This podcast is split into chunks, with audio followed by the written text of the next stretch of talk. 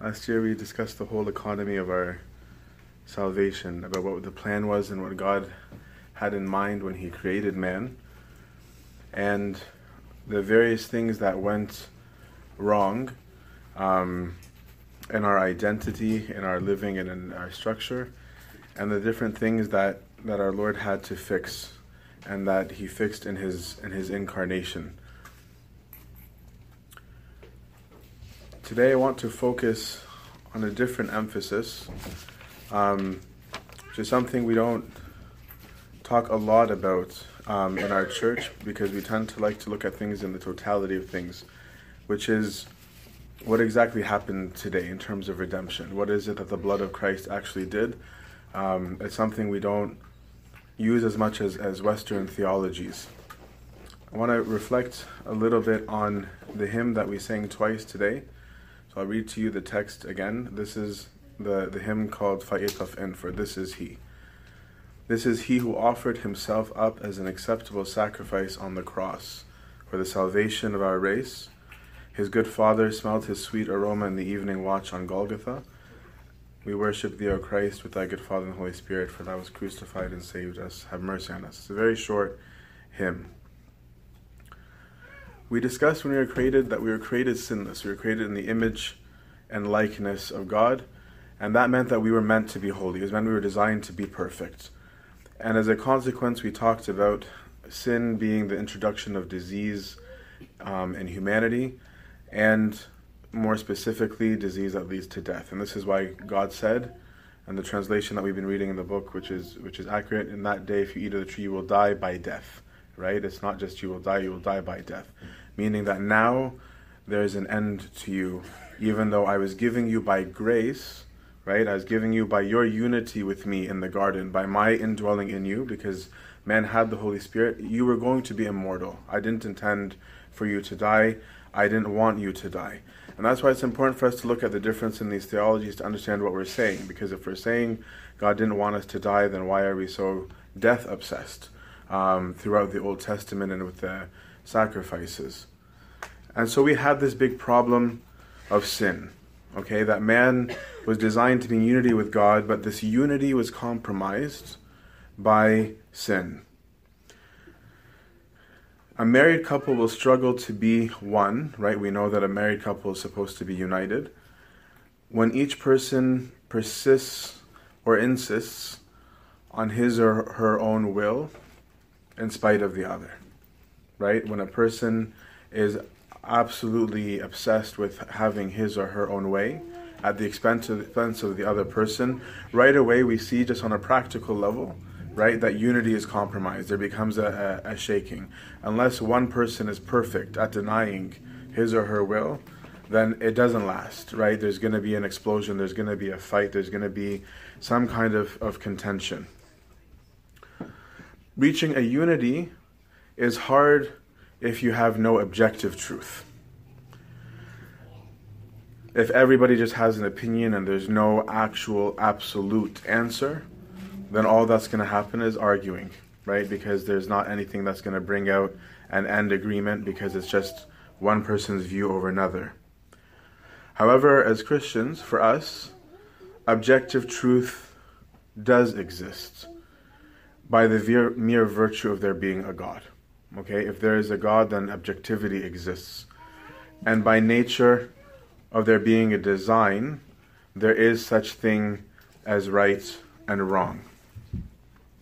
Our relationship with God was disrupted when we insisted on ourselves and our own will over God's we wanted knowledge, we wanted divinity, right? The devil didn't just, you know, coax Eve with uh, "you're gonna know stuff." It was "you're gonna be like God," right? So it was there was a lust there to actually take on divinity. We wanted many things, and what we definitely did not want was to listen to his instruction.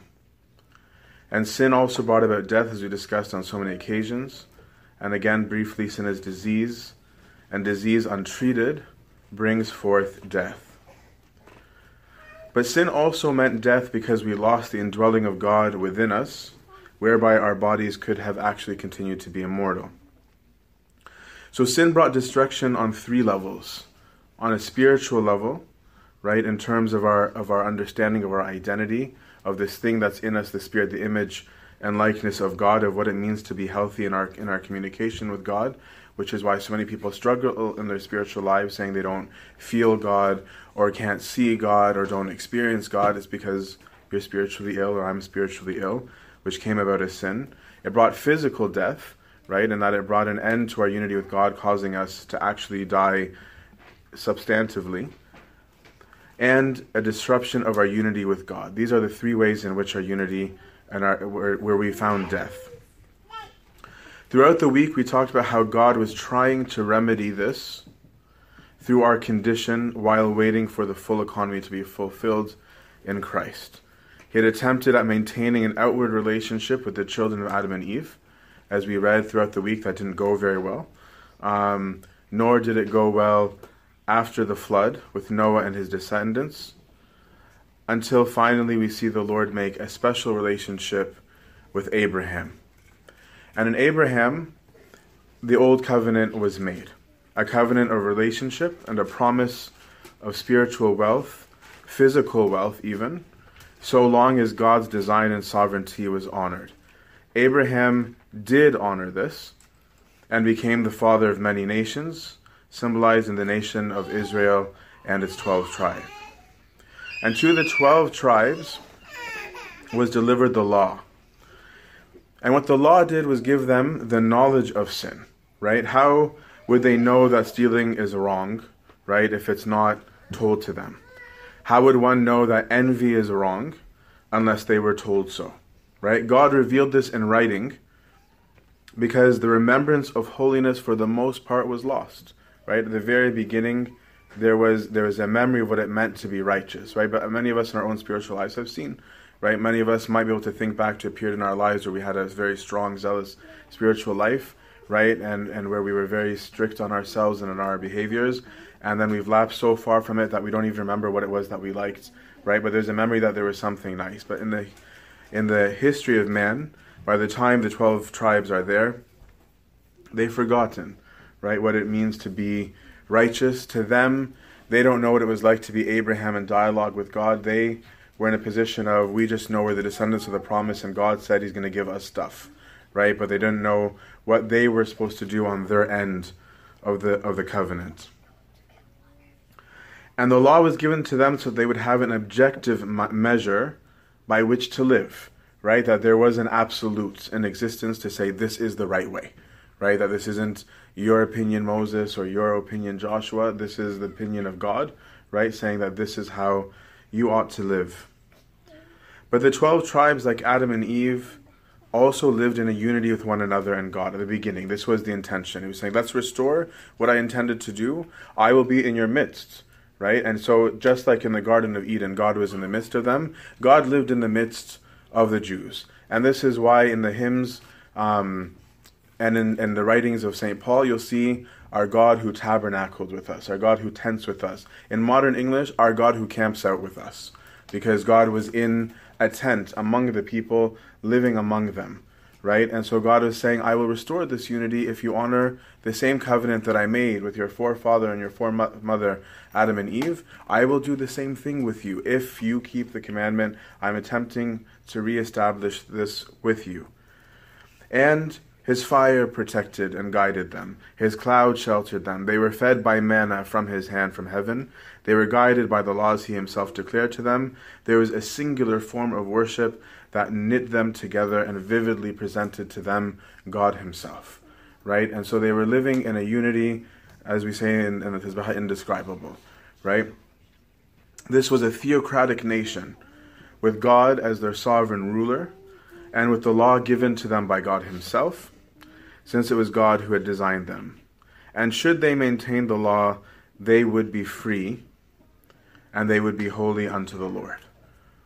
But as we've read throughout the week, they were not able to do this, right? They were not able to keep their covenant in spite of being given all access to himself in spite of him even honoring a temple built by hands, even when they built him the temple, right, when King Solomon builds it, God says to him, and he said to his father David, he goes, Keep in mind that I don't really care about your buildings, right? He goes, I lived in a tent for you, right? So your temple doesn't mean that much, but I understand what you're trying to give. I will do it. I will honor it, right? I will live among you, right? But I care much more about your heart. I care much more about you actually honoring the relationship that we have with one another. And God indeed dwelt among them, right? With the, the temple seen as as his capital, right? The place that where he lives.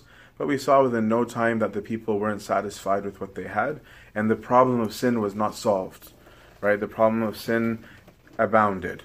In fact, the people sinned more and more and more and more, and as a result, God keeps sending them these prophets telling them, Come back to me, and if you do not, right, then I will also forsake you, but you are the one that first forsook me. So then we need to ask what was the remedy of the Old Testament? The remedy was sacrifice. Right? This was what God was using for them was sacrifice. And it's often asked why? Why blood? Right? Why blood sacrifice? The worship of the Israelites included the offering of blood animals. So what exactly could blood do for sin? Right? What is exactly it going to accomplish? Was it cleansing them from sin? Was it forgiving them? Was it making them holier such they would forget what wrong even is? Obviously not, right? Because they were sinning more and more. So if it was supposed to have removed from them, right, the, the knowledge of sin, clearly it's ineffective, right? Because they were coming up with new ways to sin every single day. In fact, these blood sacrifices definitely could not forgive anyone his sins, right? This is what St. Paul says. For since the law has but a shadow of the good things to come instead of the true form of these realities, it can never, by the same sacrifices which are continually offered year after year, make perfect those who draw near. Otherwise, would they not have ceased to be offered? If the wor- worshippers had once been cleansed, they would no longer have any consciousness of sin. But in these sacrifices, there's a reminder of sin year after year, for it is impossible that the blood of bulls and goats should take away sins. So this blood wasn't purifying them, right? In fact, let's see what God even thinks of these very sacrifices that He ordered for them to offer. What to me is the multitude of your sacrifices, says the Lord. I have had enough of burnt offerings, of rams, and the fat of fed beasts. I do not delight in the blood of bulls, or of lambs, or of he goats. When you come to appear before me, who requires of you this trampling of my courts? Bring no more vain offerings. Incense is an abomination to me. God is saying that He is sick of those sacrifices and does not delight in them. So obviously, God is not looking for some kind of physical blood to appease Him, right, or to bring Him joy. If the issue of sin was just one of blood, then all this bleeding surely should have been enough for him. I would venture to say that if it was blood that he wanted so badly, then he would have just demanded human blood. But it was not blood that he was looking for. So, what then was the sacrifice doing? St. Paul tells us about one thing that the sacrifice did do for them the sprinkling of defiled persons with the blood of goats and bulls and with the ashes of a heifer sanctifies for the purification of the flesh. Right? So here's a, a, a, a physical purification. But even this was limited. That, as he said earlier, in the same, in, or it says in the next chapter of the same epistle in Hebrews, it can never, by the same sacrifices continually offered, make perfect. Right? So it was a form of, of ritual purification. Why is this? Because even if we are to be pardoned from our transgressions, we can never be united with God through some kind of animal, right? It's not an animal that's going to make me reunite with God, and this is exactly what God was trying to fix. I can only return to my original state by being united to God Himself, which we'll come back to. No sacrifice is able to do this. So then, what was the point? First, to help us understand the need for a solution. That all this blood wasn't doing anything and having continual sacrifice day after day, they were becoming more acutely aware of the problem that they're unable to be righteous. I'm becoming more and more aware of the fact that I'm able to be righteous, but this is what God wants of me because He wanted me to be righteous, right? I'm, I'm finding myself in a dilemma. Imagine if I'm told that I need to be an athlete and that I need to be fit in order to be one, but I lack an important enzyme that helps me metabolize to make me fit. So I keep eating, but I get fatter and fatter, but I need to eat. If I can't eat, then I'm not going to be able to have the nutrients, right? So every time I find out that so I find out that I can take a daily dose of enzyme externally, right? I get this external solution for myself, but I have to keep taking it day after day in order to achieve my goal, right? So my daily taking of this dose actually becomes a reminder to me that I don't have the enzyme, right? Instead of it fixing me, right? I'm finding out that I will never be this perfect being that I'm supposed to be. I'm not supposed to need the enzyme, right? The enzyme is doing something I was supposed to be able to do. But my continual reliance on this external thing makes me realize this thing that I'm supposed to intrinsically be or do isn't there, right? And so the continual sacrifice had nothing to do with God's desire for blood as much as, in one level, it was helping them realize their need for righteousness that could not be accomplished through the law. That the, that the continual sacrifice was not fixing them, was not changing them, right? It was not restoring them to their identity. The continual sacrifice showed that it wasn't working and that they were making all these sacrifices and yet not becoming holier.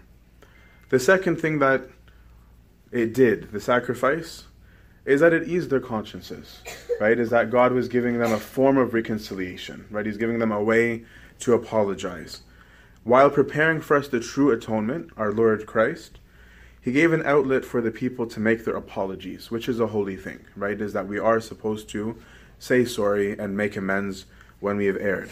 It is a good thing to acknowledge your sins and to fix what you did wrong. So, this was the surface level purification that a faithful person could stand before God and say, I've transgressed, I'm sorry, and here's something that I am offering. But most importantly, the third part, the point, third point of, of the sacrifice is to help the people understand the link between sin and death at all times. This is the most important reason understanding why blood is in the picture at all. As our Lord said in Leviticus explicitly to them when establishing these sacrifices, for the life of every creature is the blood of it. Okay, is that the blood became a symbol of physical life, right? It became the way of expressing how something is alive. Blood is the symbol of the life of a living thing, and the reason for death, physical death, was sin, right? In offering blood was an understanding that your sin is the reason why death is happening at all. It was a constant reminder to them that this is what it is, right? That's that's the main point of this.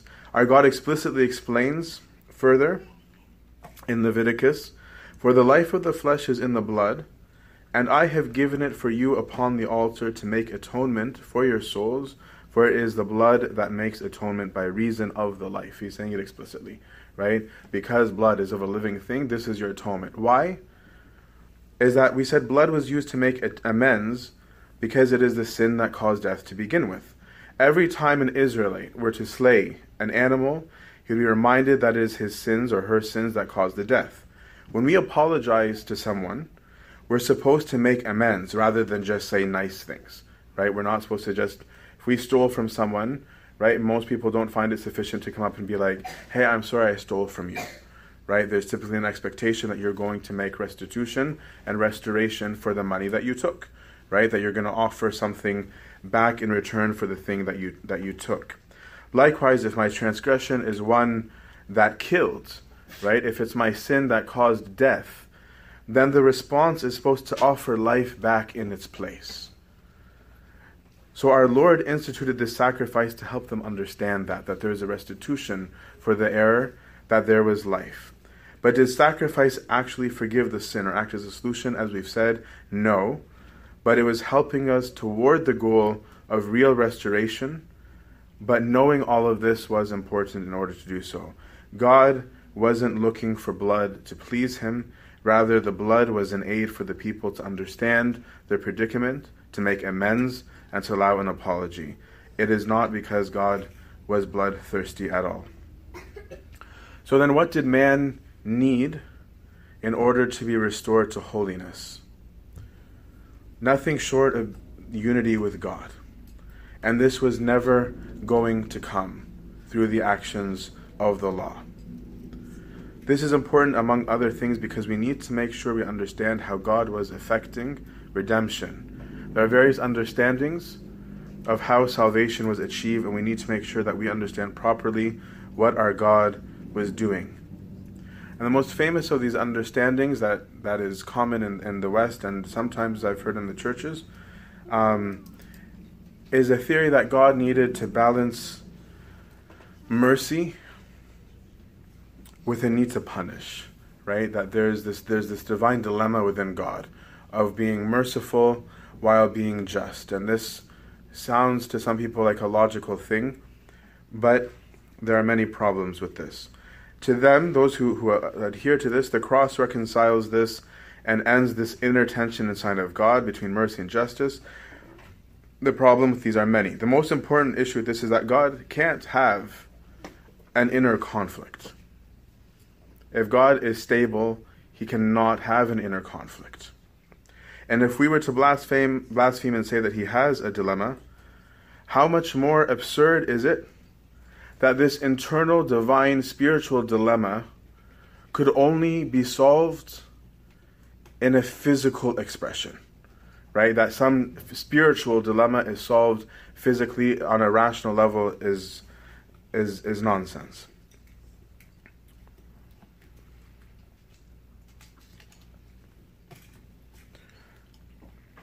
For this to happen would mean that the Lord changes, right? Because we see that our Lord doesn't require blood sacrifice today.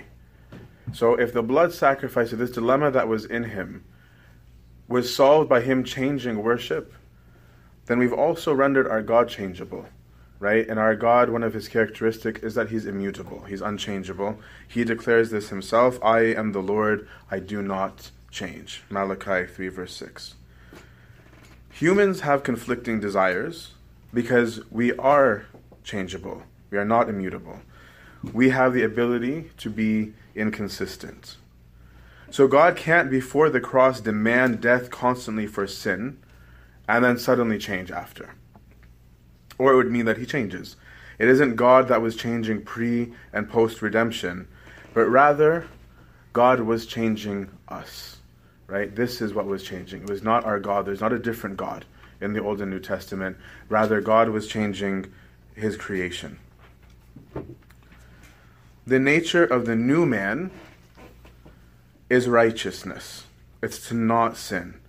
Today, when we sin, we are going against our nature, right? It is not supposed to be our nature to sin. When we choose to sin, we are going against it. God has always been single minded and loving the work of salvation has always been to transform sinners who die to intimacy and unity with their Creator. And to this, the whole Trinity is eternally committed. But there are deeper problems still with this view of God. I speak of this because we will often hear people say that Jesus died in my place, right? This is a common um, expression. Um, or he paid all my debts. There can be a there can be a proper understanding to paying a debt. Um, but I don't know that we're often using it in the right way, that it, it can be dangerous. I was once sent a video um, of um, an old man who's very dramatic with emotional background music, right, of, of a train conductor um, who every day watches a train as it goes down the tracks. Um, and he's got his grandson or his son nearby playing, and every day that the train would take a path, and they would need to pull a lever to change the train to another track to make sure that it wouldn't, um, so that it would be en route. But unfortunately, and if it goes off route, then then it would be death to everybody in the train because it would end up going over some some cliff or something like that. But one day the kid is playing, right? This this man's son or grandson, and the grandfather is is now faced with a dilemma. If he pulls the lever the train is now going to kill his son or his grandson that's playing on the diverted route, right? But if the train goes straight, then all of these people are going to die. And now there's this choice that he has to make should the father slay the son or should the people live? And this is this is the wrong understanding of salvation, right? Is that this is creating this dilemma in God of who to kill, as though there needs to be blood, right? How would our omnipotent God be limited by pulling a lever, right? Why is this his dilemma, right? Why does there, why must there be blood in order for people um, to be saved? This this this view of salvation is that his blood was given as a substitute for my blood before the Father, and that without this the blood without this blood that the Father was in a state of wrath. In fact, it goes further to say that the Father's wrath was directed at the Son in our place on the cross, and will sing songs that say things like the Father turns his face away um, from from from his own Son. But how can we accept this? Does this not mean that God can't save without being paid? That in fact our own God, then, if this is the case, believes in an eye for an eye, right, and a tooth for a tooth? Does this not mean that God can have no fellowship with sinners until they pay? If so, how is that we read of so many stories in which the opposite is true, right, where our Lord sat with sinners and they hadn't paid anything? Does this mean that there can be conflict within the Trinity? that the Father can be angry with his Son, to whom he's eternally united? And if someone needs to pay the price, then why are we claiming that there is forgiveness? Because it's not forgiveness that we're talking about here. Instead, we're talking about debt exchange, right? Not debt release. We're saying that someone else gets to pay. I was just lucky that I didn't pay, but someone else is paying. There's no forgiveness in this, right? It's just simply an exchange of blame. Can sin even be physically transmitted from one person to another? If the issue is balancing justice with mercy, how is it just for the father to punish the innocent son? On every level, this kind of, of thinking is theologically flawed. This is all nonsense. Indeed, we do believe that our Lord is our ransom. For the Son of Man also came not to be served, but to serve and to give his life as a ransom for men. This is from, from St. Mark. This is repeated also in St. Matthew. The word ransom means to cover. In other words, God concealed or covered death for us. This is what we mean when we say, For you have covered us helped us, guarded us, accepted us to yourself. The plan for our covering was from the foundations of the earth. It wasn't something that came up later.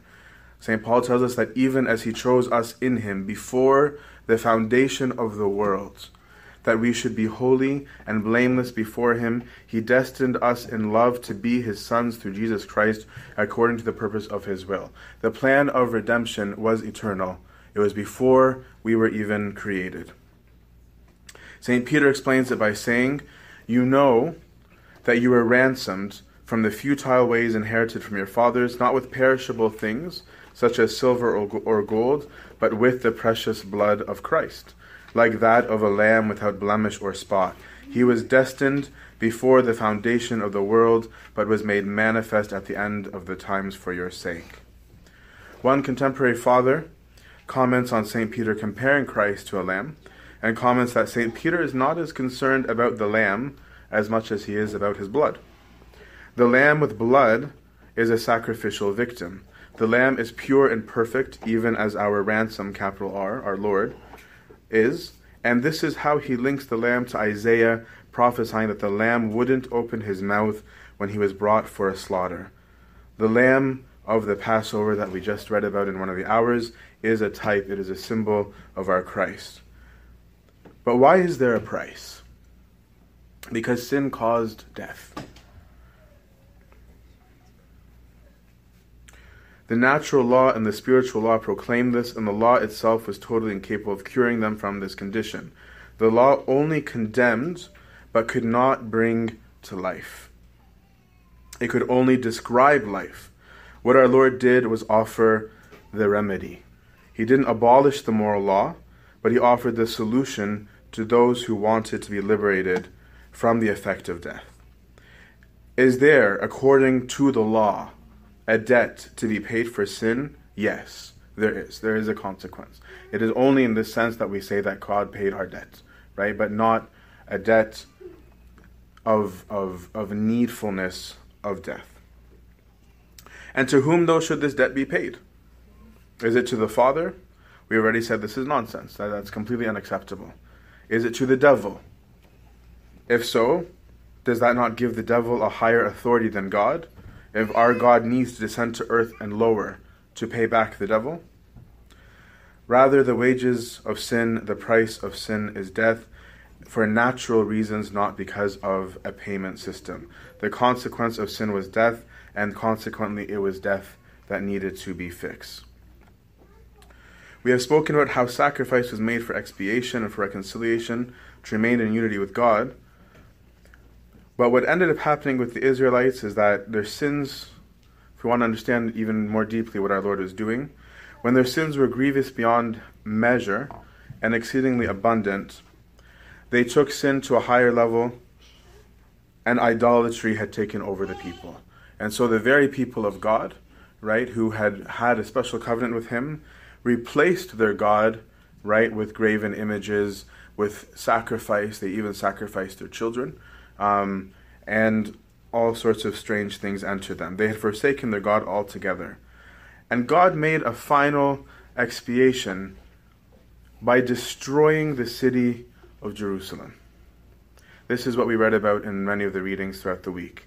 The sins of the people were put upon the city, and the city was destroyed, while God saved his people in their exile.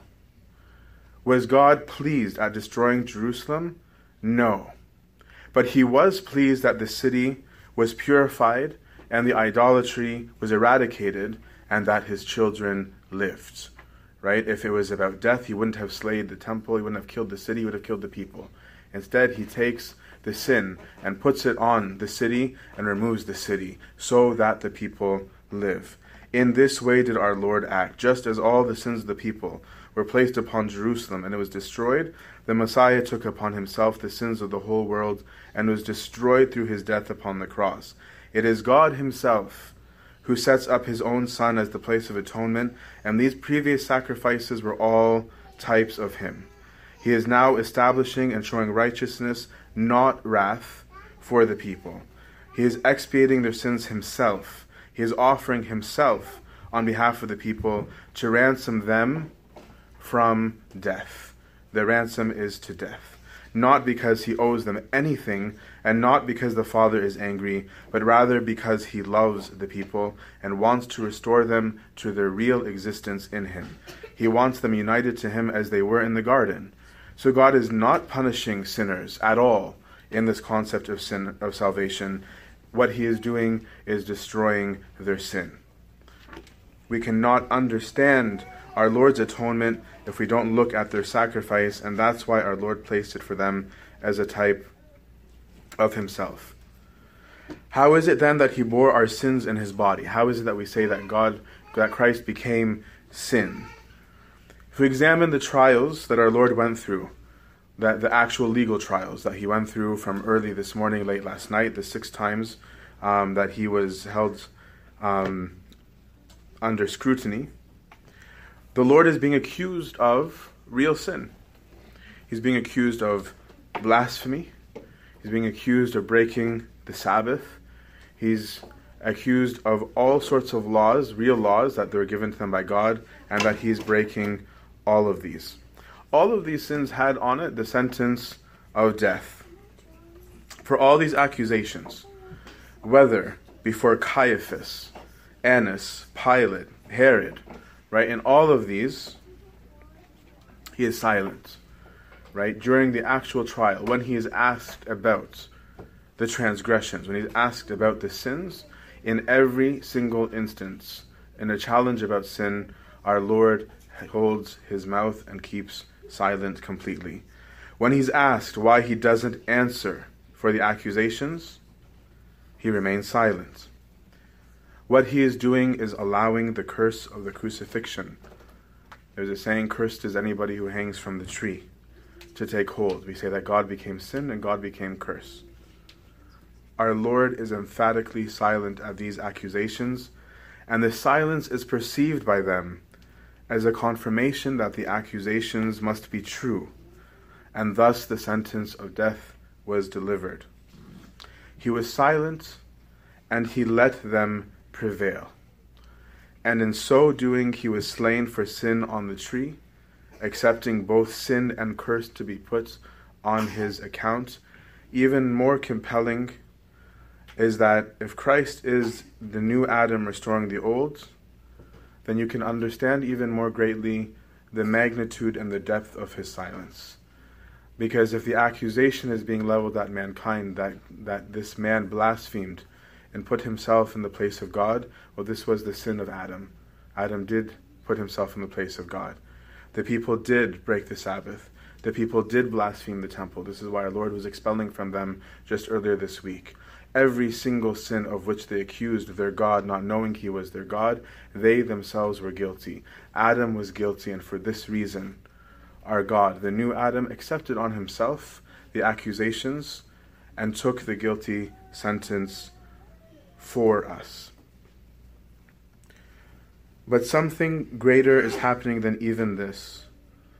Our Lord had united himself to our body he became a sin. He became sin, a vessel of destruction, as Saint Paul says. When they say that there are, there are, there are vessels made for destruction and vessels made for righteousness, our Lord allowed Himself to be a vessel made for destruction in order that there might be life. This was the solution that was being prepared before time, that was veiled in the Old Testament, that God was coming in the flesh to slay sin and give life. They didn't know that it was God who was going to solve the issue himself. They didn't understand the veil and the shadow. They had started to think that the law was the end instead of the means. They didn't know what his blood was doing. And this is why St. Athanasius says, For by the sacrifice of his own body, he both put an end to the law which was against us, and made a new beginning of life for us by the hope of the resurrection which he has given us. For since from man it was that death prevailed over men, for this cause conversely by the word of God being made man has come about the destruction of death and resurrection of life. As the man which bore Christ says, For since by, by man for since by man be made alive and so forth, for no longer now do we die as subject to condemnation, but as men who rise from the dead, we await the general resurrection of all.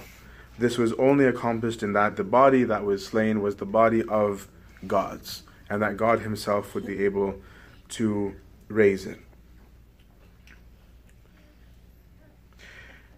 Instead of understanding how God was saving them, however, they thought His aim was for them to be a nation, and a powerful one. Even though God had said there would need to be a new deal, they couldn't, as many still can't t- today, comprehend that God would allow himself to be touchable, to be human, and tangible. They didn't know the humility of God. They couldn't recognize the humility of God because of their deep arrogance. Because they were wise in their own wise, eyes, they missed the truth. They missed the truth of the truth in front of them, that the truth incarnate was before their eyes, that this being this person that they condemned to death, was the very Messiah that they were waiting for. And this cross that they spurned was his throne. The sins of the people were born in his blood that flowed over the mercy seats. Right? Is that the expiation in the Old Testament is that they would take that blood that we just talked about and would be put on the mercy seat. Right? On the Ark of the Covenant, right? There was the cherubim, the seraphim on each side, and in the middle was a seat and this was the throne of God.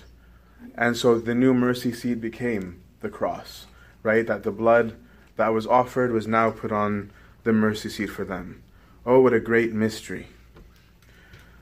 Earlier this week, we read an encounter between our Lord and the Jews because they didn't understand this mystery at all. And the conversation went like this Our Lord says in front of the Jews, I go away, and you will seek me and die in your sin. And where I am going, you cannot come. And then the Jews very sarcastically say, Will he kill himself? Since he says, Where I am going, you cannot come. And our Lord responds to them, saying, You are from below, I am from above. You are of this world, I am not of this world. And I told you that you would die in your sins, for you will die in your sins unless you believe that I am He. The words of this hymn that we sing called I Am He. They said to him, Who are you? And Jesus said to them, Even what I told you from the beginning. He wanted them to know that He is He, but they wouldn't understand because they were hard hearted. He continues and says, They did not understand that He spoke to them of the Father, so Jesus said, When you have lifted up the Son of Man, you will know that I am He. And the lifting up was His elevation on the cross. So, how would they know that it was He when He was on the cross? And here we see the two philosophies come to life. For those who believe in an angry Father, when they hear our Lord say, My God, my God, why have you forsaken me? they think that the Father has forsaken him. Rather, our Lord, as we've talked about many times, was directing them to Scripture and revealing himself, even as he said, When you lift me up, you will know that I am He. And now he's telling them. Now he's revealing it, now that it has been accomplished, now that the devil and the humans and everyone that had been confused cannot put an end to this plan of salvation. Now is the time where he reveals to himself in plainness who he is. My God, my God, why hast thou forsaken me? And if we take ourselves to this very psalm, which we will pray during the communion, um, during Joyous Saturday, why are you so far from helping me from the words of my groaning? O oh my God, I cry by day but you do not answer, and by night I find no rest. I am a worm and no man, scorned by men and despised by the people. All who see me mock at me. They make mouths at me, they wag their heads. He committed his cause to the Lord, let him deliver him, let him rescue him, for he delights in him. The very words that we just read. Yet you are he who took me from the womb, you kept me safe upon my mother's breasts. Upon you was I cast from my birth, and since my mother bore me, you have been my God. Be not far from me, for trouble is near, and there is none to help. Many bulls encompass me, strong bulls of Bashan surrounded me. They open wide their mouths at me like a ravening and roaring lion. I am poured out like water. All my bones are out of joint. My heart is like wax, it is melted within my breast. My strength is dried up like a potsherd, and my tongue cleaves to my jaws. You lay me in the dust of death. Yes, dogs are round about me, a company of evildoers encircle me. They have pierced my hands and my feet. I can count all my bones. They stare and gloat over me. They divide my garments among them, and for my clothing they cast lots. And many more. Our Lord was revealing to them that this is He of whom David spoke. Yes, indeed, this is He. This is he that neither the people nor the devil himself recognized, and for this reason we declare him solemnly. This is he of whom it was told that the seed of the woman in Genesis, not a man, because God is his father, would crush the head of the serpent. This is he that the prophets foretold would be born in Bethlehem, yet nobody would know his generation. All of these things that were veiled. This is he that would be a seed of Abraham, the lion of the tribe of Judah, whose kingdom would be eternal. This is he of whom it was said that he would specifically be a son of David. This is he who was foretold to be called Emmanuel, and whom the angels called Emmanuel in the declaration of his nativity. This is he about whom it was foretold the children of the town of his nativity would be slaughtered. This is he of whom it was said that he would ride to Egypt on a swift cloud. This is he of whom it was said that he would be called by the people the Son of God. This is he of whom it was declared that he would be proclaimed king. Yet this is also he of whom it was foretold that the children would praise, but that his kinsmen would betray. This is he of whom it was foretold that the price of his betrayal would be used to buy a potter's field. This was he about whom it was foretold that he would be falsely accused, spat upon, and struck, and that he would be hated without a cause, and about whom it was foretold that he would be killed with criminals, and even it was told that he would supplicate and intercede for a criminal while he was in that state. This is he of whom it was foretold that he would be given vinegar to drink, that his hands and feet would be pierced, but that none of his bones would be broken, and that he would still find it in him to pray for his enemies that slay him. This is he of whom it was foretold that he would be pierced in his side, buried in a tomb of a rich man, and would be an acceptable sacrifice for sin. Yes, indeed, this is he this is he who offered himself as an acceptable sacrifice. The Father's plan appointed before the foundation of the earth was executed in time. The timeless entered time. He without flesh took on a body, and our God became man. This is he who in weakness has shown what is greater than might, because he did it all of his own free will. Yes, the church proclaims this is He, this is our God, and that is He that has delivered us. It is He that will slay death. It is He that will rise, and it is He that will reverse the pains of our humanity. Adam was disobedient in the garden. Adam, who is disobedient in the garden, is not He, but our new Adam is He he who is obedient to the Father in the garden. Adam, who plucked fruit from the tree, plucking death, is replaced by he who is before us, who reigns from the tree and feeds us from the tree of life. Adam, who took the curse of mortality and suffering, is redeemed in our new Adam, who has undone it and granted us once again immortality. This is he who is restoring humanity again to paradise. This is he who is with us, like us, and for us. This is the Lamb of God who takes away the sin of the world. This is our God. To him is the power, glory, blessing, and might forever to the age of ages. Amen. We want to thank you so much for listening to St. Basil's podcast. We hope that you have gained spiritually from our remarkable speakers, and we appreciate your support towards this podcast. St. Basil American Coptic Orthodox Church is looking to purchase a home, and we would love for you to be a part of our community. We are looking to raise funds towards this novel mission, Orthodoxy in an American Context, within the San Diego area. You may donate online through our website, www.stbasil.net. That's www.stbasil.net. Or click on the link below and it will take you to our donations page. You may also mail in your contribution at the address located on our website. We thank you for any contribution, and may our Lord Jesus Christ always bless your heart and home.